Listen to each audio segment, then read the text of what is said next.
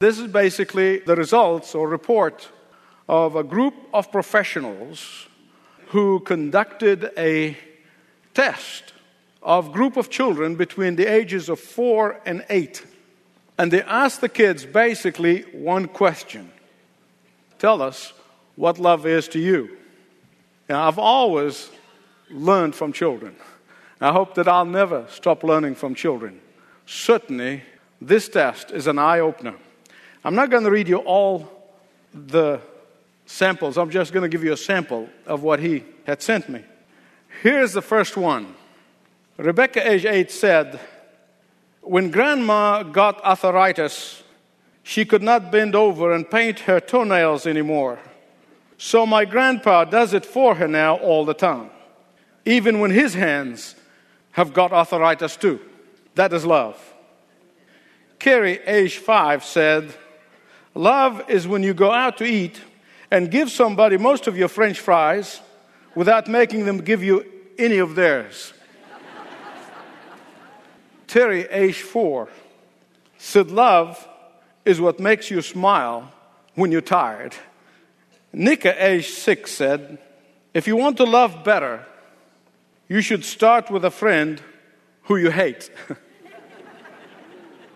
the winner was a boy, age four. The next door neighbor, who was an elderly man, had just lost his wife. And the boy saw the man cry. So he went over into the man's yard and climbed on top of the man's lap and he just sat there. When the boy's mother asked him, what had he said to the neighbor? And the boy said, Nothing. I just helped him cry. We began the series of messages on the truth about love. And we looked at the love manifesto from 1 Corinthians 13. You can turn to it with me. 1 Corinthians 13. And we looked at the first three verses of that chapter. And there we saw how sacrificial love cannot be manufactured, that sacrificial love cannot be produced, but sacrificial love can only be shared. As the love of Christ poured into our hearts be merely manifested to others. We saw that sacrificial love is only possible when you allow Christ's love to permeate your heart and your mind and every part of you. We saw that sacrificial love can only be practiced when you allow Christ to love through you. And here in 1 Corinthians 13, verses 4 and 7, the Apostle Paul goes on to paint a 15 color spectrum of love. Each color reveals a one facet of the sacrificial love. The most important thing about these 15 colors that are painted in this particular verses is that in the Greek language, they're all verbs. Even the adjectives are in the active voice. You say, well, what's so big about this? It is very big, and let me tell you why. I'll tell you what's so big about it.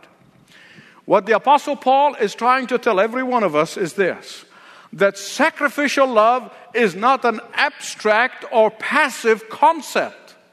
That sacrificial love is not a mere feelings, but it is live, it is vibrant, it is active.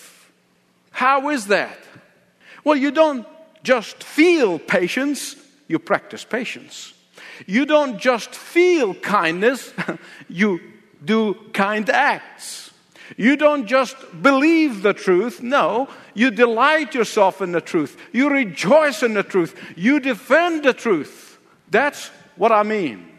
And so today I'm going to look at nine of the 15. Those 15 colors is like a portrait of the Lord Jesus Christ.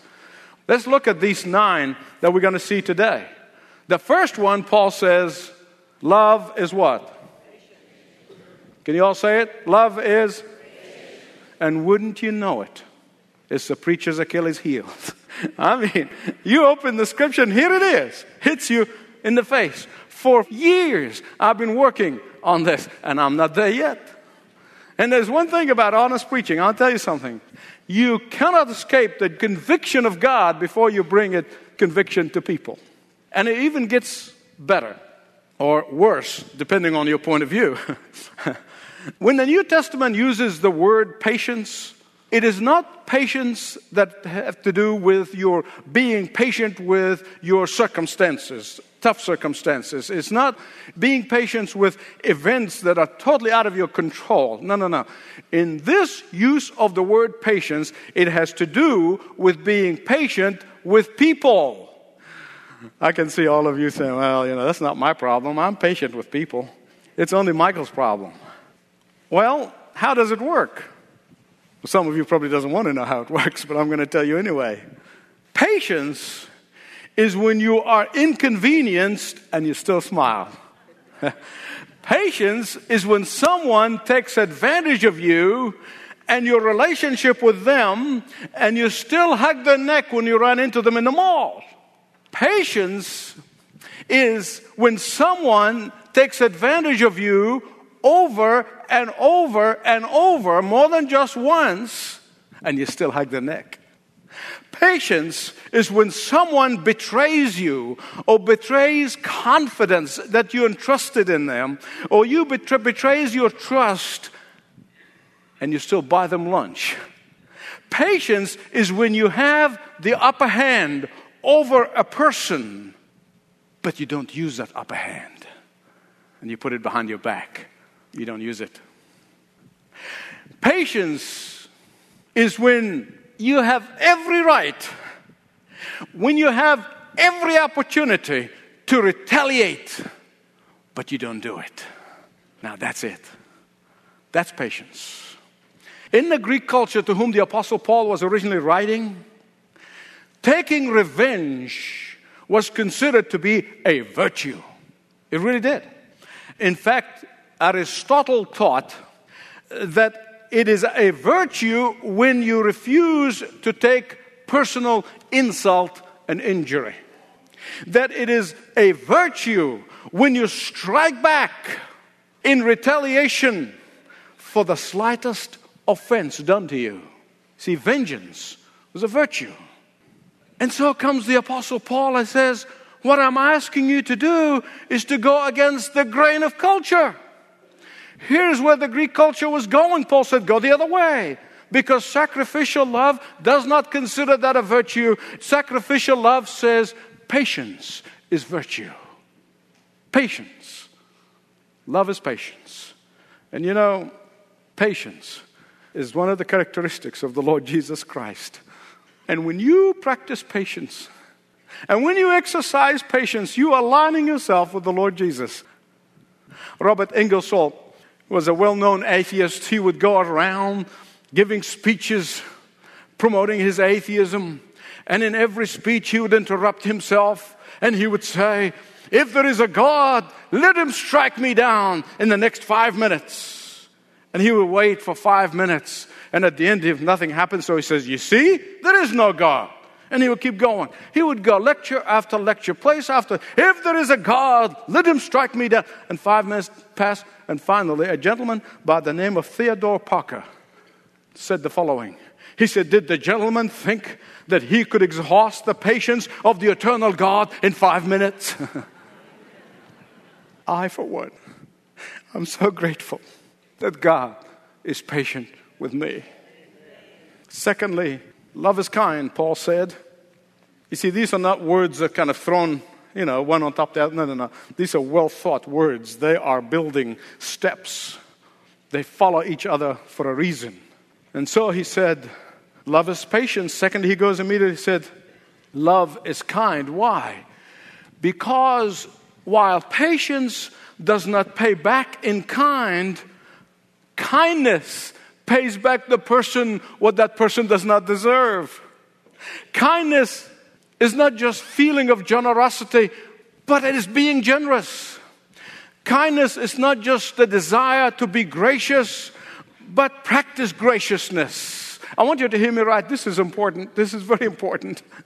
You see, this is how God acted toward his children. This is God, how God acts. That's how God will act in the last day. And believe it or not, He can do exactly the same thing through you. He can act through you, He can act through me. The act of kindness. Listen to what Paul said in Titus 3 4. But when the kindness and love of God our Savior appeared, He saved us not because of righteous things that we have done, but because of His mercy. God's kindness means that we did not get what we deserve. Let me tell you something. Every one of us deserves judgment, but we didn't get what we deserve. Hear me right on this one. Laboratory for kindness. The test tube for acts of kindness begins in the home. When kindness is ruling supreme in the home, it will rule supreme outside of the home. That's the test. Thirdly, love is not jealous. Now, this is the first of eight negative descriptions of love. First, he gave us two positive ones. He says, Love is patience, love is kindness. Now, he's going to tell us what love is not. And he begins by saying, Love is not jealous. You know, Shakespeare, I think, is the one who said that jealousy is the green sickness. and I could preach literally several sermons on this, but I want you to listen to me very carefully. Because so many of these things that are in this chapter, those color of the rainbow, are very, the opposite of them is respectable in our culture, just like it was in the Greek culture. And as the Apostle Paul anticipated people through the power of the Lord Jesus Christ be able to go against the grain of culture, you and I can do that too. So let me tell you the bottom line about jealousy. Jealousy begins when a person says, I want what he has, I want what she has. But that's the first step.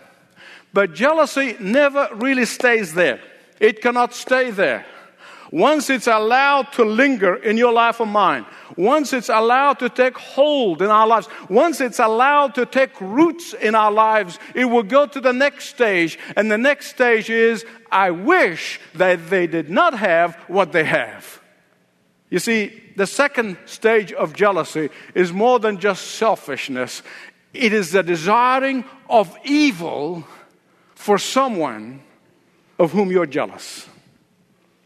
Now, the best way to begin dealing with jealousy is that you resolve in your mind and you accept this fact that is somebody out there is better than you. Once you get that under your belt, then you can go on to the next stage. Just get it into your head and into your spirit and into your soul that there's somebody there who's more beautiful, somebody there who's more successful, somebody there who's more talented, somebody there who's more popular. Just somebody there is going to be better than you. That's the first step. When you remember that, you go a long way toward dealing with jealousy and toward excelling in your walk with the Lord, recognizing your identity in Christ. And the only measuring stick you want to use is Jesus, not somebody else. That's the first step. The second step is to pray for the person who is the object of your jealousy. Just pray for that person. Say, Lord Jesus, I thank you for that person. I know your teeth are going to fall, but push them back again. when you start, it's not going to be easy, but you can try. Then begin to ask the Lord to bless the person who's the object of your jealousy. And I tell you something, you will get blessed in the process. You know, when the Apostle Paul was in prison, the people who were jealous of Paul, who were jealous of his success, who were jealous of his, of, of his authority, there were a lot of preachers who were jealous of Paul. And when he went to prison, they said, Ah, now I'm glad he's in prison. That's how jealousy works. You say these are preachers of the gospel, yes. But you know what? Paul was never jealous of their freedom. He was never jealous of their fact that they are able to preach the gospel. In fact, in Philippians 1 15 to 17, he simply said, I am delighted that somebody is preaching the gospel while I'm in chain. Beloved friends, listen. If you have bitter jealousy towards someone, you can defeat it today through the power and the authority of the Holy Spirit of God, Lord Jesus Christ will empower you to defeat it today and leave it right here as you walk out, free man and woman, boy or girl. You can ask God to love that person through you. God can empower you to love that person to the point that you become glad for their success, even if their success works against you. Number four, Paul said, Love does not brag. You notice? Here's the step. They're step by step, by step by step. They're hanging on each other. When the love of Christ fills your heart and fills my heart, and you become successful, one of the easiest things in the world is to start brag about your success. And you'll tell others about your success. And then you'll remind them again and again. Why does Paul say, don't do it, and love does not do it? Because bragging is the flip side of jealousy. If you have a coin, one side is jealousy, the flip side is bragging. Jealousy, wanting what somebody else has. Bragging is trying to make others jealous of what we have. Jealousy puts others down. Bragging puffs us up. Listen to me. Nobody likes a bragger, right? Except we do it, sometimes we don't know we're doing it. And the Corinthians believers were spiritual braggers. I mean, they were show offs. They say, Hey, look at me. Look at me. Look at me. Look at me. That's what they were. They were braggers. Look at me. They were vying for public attention. They were clamoring for prestigious positions. They were literally competing for the showy spiritual gifts.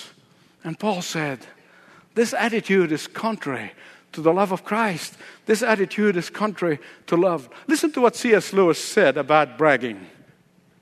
He called it the uttermost evil. The uttermost evil. You know why? Because it is the epitome of pride, which is the root of all sins. I have to make a confession to you. Some of you perked up for the first time, I think, since I started talking. I'm a bragger. I'm a bragger. I really am. I love to brag about Jesus. I love to brag about what Jesus did for me. And I will never stop bragging about Jesus till the day I die. And what did Jesus do? According to Philippians, here he is, equal with the Father. With the Father, he coexisted before the foundation of the universe. And yet, Paul said that he did not find that equality with the Father something to be grasped, something to be grabbed, something to take hold of you of and never let go. But he emptied himself, taking the form of a bondservant. That's what Jesus did. That's why he deserves all the bragging. You know, Jesus had every right to brag, he had every right to boast, and yet he didn't. And beloved, I want to tell you only the love that comes from the Lord Jesus Christ can keep us in our rightful place. Number five, Paul said love is not arrogant. You know, the one thing about arrogance is this arrogance is a complete lack of faith. What do I mean by this? An arrogant person is the person who does not believe that everything he has or everything she has comes from God. The moment you begin to forget this fact, the moment you begin to think that you got to where you are because of your personality or because of your superior intellect or because of your hard work or because of your negotiating skills, or because of your timing ability, or because your ability to read the market, or because of your giftedness, or because whatever, you are at the edge of arrogance. Why? Because even these things, whether it be skills or gifts or energy or hard work, they all come from God to begin with. Deuteronomy said that it is God who gives you energy to create wealth. The moment you forget that your gifts, that your talents, that your blessings, that your energy all come from God, watch out because that's when arrogance begin to set in. These Corinthians, They were boastful and they were boasting about this and about all the gifts they've got. And Paul earlier said to them, He said, How can you boast about a gift? How can I boast about something that is given to me? It's not mine. Somebody gave it to me. How can I be a boast about it? How can I be arrogant about it? William Carey, the founder of the modern missionary movement a little over 200 years ago, was a wonderful man of God. He thought that he needs to tell the leaders of the church that he is going to India and take the gospel to the heathens. And there was a bishop sitting there, said to him, Young man, sit down. If God wants to convert the heathen, he will do it without you. But in fact, what William Carey did, he ignited a whole missionary movement. Now, those of you who think that preaching and teaching and impact for Jesus Christ can only be done through preachers, I want you to listen very, very carefully to this great man of God. He was a brilliant linguist.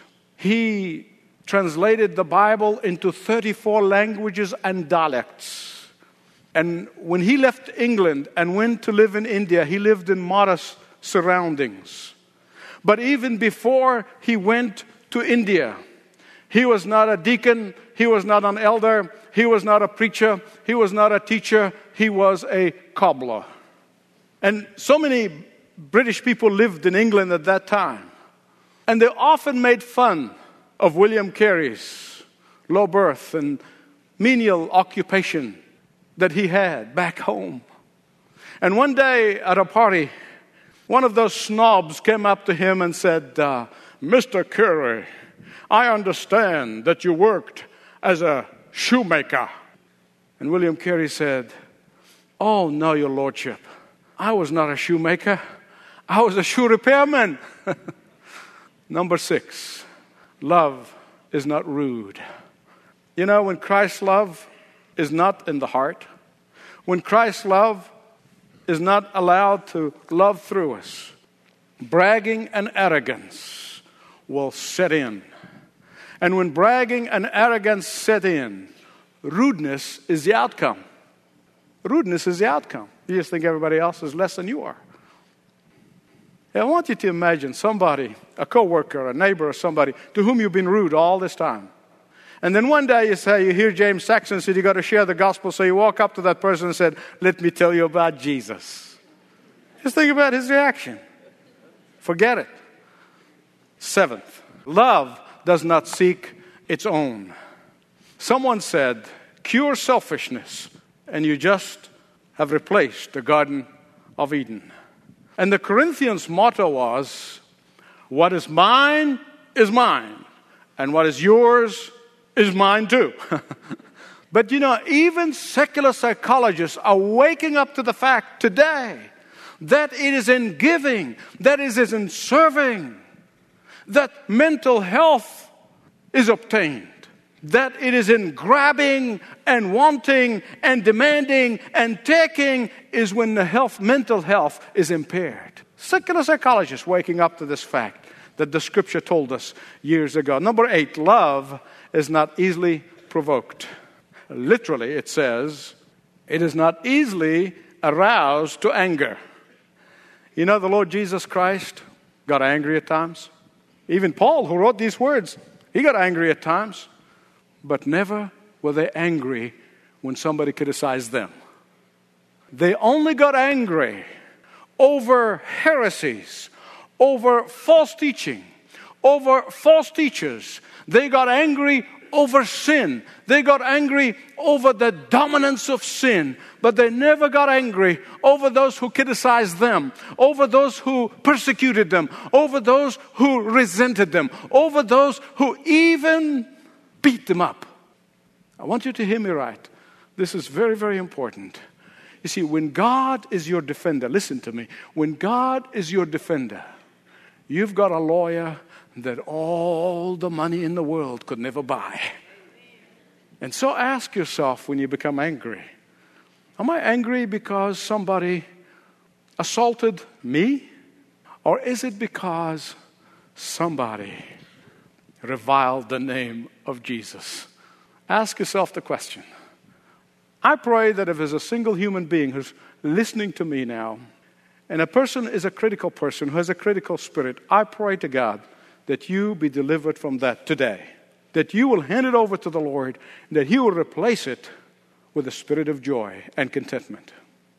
Because, men, women, listen to me. There's no use telling your spouse that you love them when you criticize them all the time.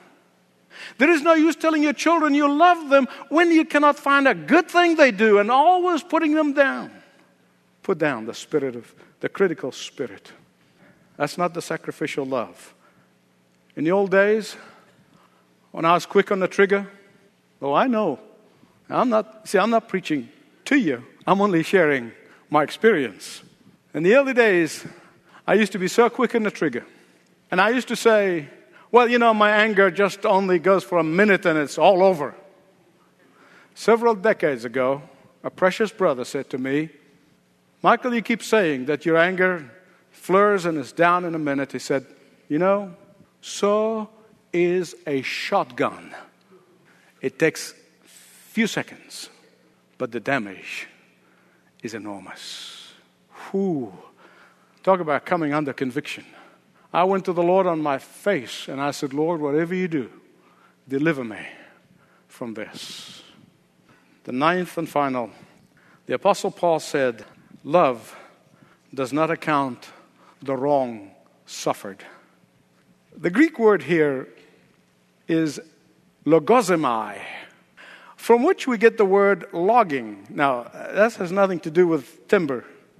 But when you log down on the ledger, log the numbers down. That's where we get the word from the Greek origin. When you record things, why do you do them? When you put numbers, bookkeepers, accountants, when you, when you write the numbers down, why do you do it? To keep permanent records, right? So you can go back to it again and again, right? That's why you put numbers down. That's why you record them. Logizomai. That's what you do. In accounting, oh, it's very important. I thank God for accountants. In bookkeeping, it is a must. But in relationship, never. You know, part of my prayer on a daily basis is that I don't remember. And that's not easy for me because I got good memory. Except it's convenient. I use it when I feel like it, you know, like most of you. You remember things that are important to you, right? I'm, I'm the same. But I remember praying many, many, many times Lord, just somehow let me remember people, faces, names. I pray for that all the time. But let me not remember, let me not remember wrong that was done by others in the past. And I want to tell you, I'm here to testify to you that God not only hears that prayer, He answers that prayer. Five weeks ago, this person came in at the end of the service and came to see me. And he looked at me, and I looked at him, and he said, Remember me? Well, it took me a few seconds because it's been years since I've seen this person. It's been years. And then he said to me, he said, You know, I came across country to ask for your forgiveness. Well, I must have looked at him and said, You know, you have to jog my memory. As God my witness. When he began to talk, I remembered. But until he began to tell me, I really had not remembered. It's only God, not me. Because of me, would remember everything. I want you to hear me right. Listen carefully. I'm coming close to an end now. Life is too short for resentment. Life is too short for keeping records. Life is too short for keeping these ledgers. Life is too short. And there may be some of you here today who would need to start burning all of those old ledgers some of you here today may need to destroy these old records and don't start new ones. Those old records that you've been holding onto for safekeeping deep in the recesses of your mind, give them up to Jesus. Burn them, destroy them. Because here's the problem these old records that you're keeping for safekeeping, they are holding you in chains. And you may be praying for something or for someone for years and nothing is happening. And God is saying to you this very day give up that ledger, burn that ledger, give up these records, wipe them out. You know, when the Bible talks about God wipes our sins, of course, they didn't have typewriters and they didn't have the kind of papers we have. And back then, they wrote everything on papyrus. And you know, if you write something on papyrus paper and you take a wet sponge and you wipe it off, you cannot even you, you can even tell that there was something written there. And that's the picture that the Bible wants everyone that when they come to Jesus, that's what he does. He wipes the slate clean. And so should you. Some of you today may need to say, Lord Jesus Christ, you promised to love through me. And therefore, by your power, by your strength, Lord, I can't do it alone. It's impossible. By your power and by your strength, I destroy these records and I will not start new ones. Father, it is impossible for us to comprehend in this life. Yes, we sing it and we believe it, we read it in the scripture that our sins, not in part but in whole, been wiped away. And yet, Lord Jesus, we hold grudges against others. Help us today. For those of us who have not received your forgiveness, that they will seek it with all their heart. And for those who have received it and yet unable to give it, I pray in the power of Jesus that your Holy Spirit will do his work among us. We'll pray this in Jesus' name. Thanks for listening to this message from Dr. Michael Youssef, recently featured on Leading the Way. If you'd like to know more about us, please visit ltw.org. That's ltw.org.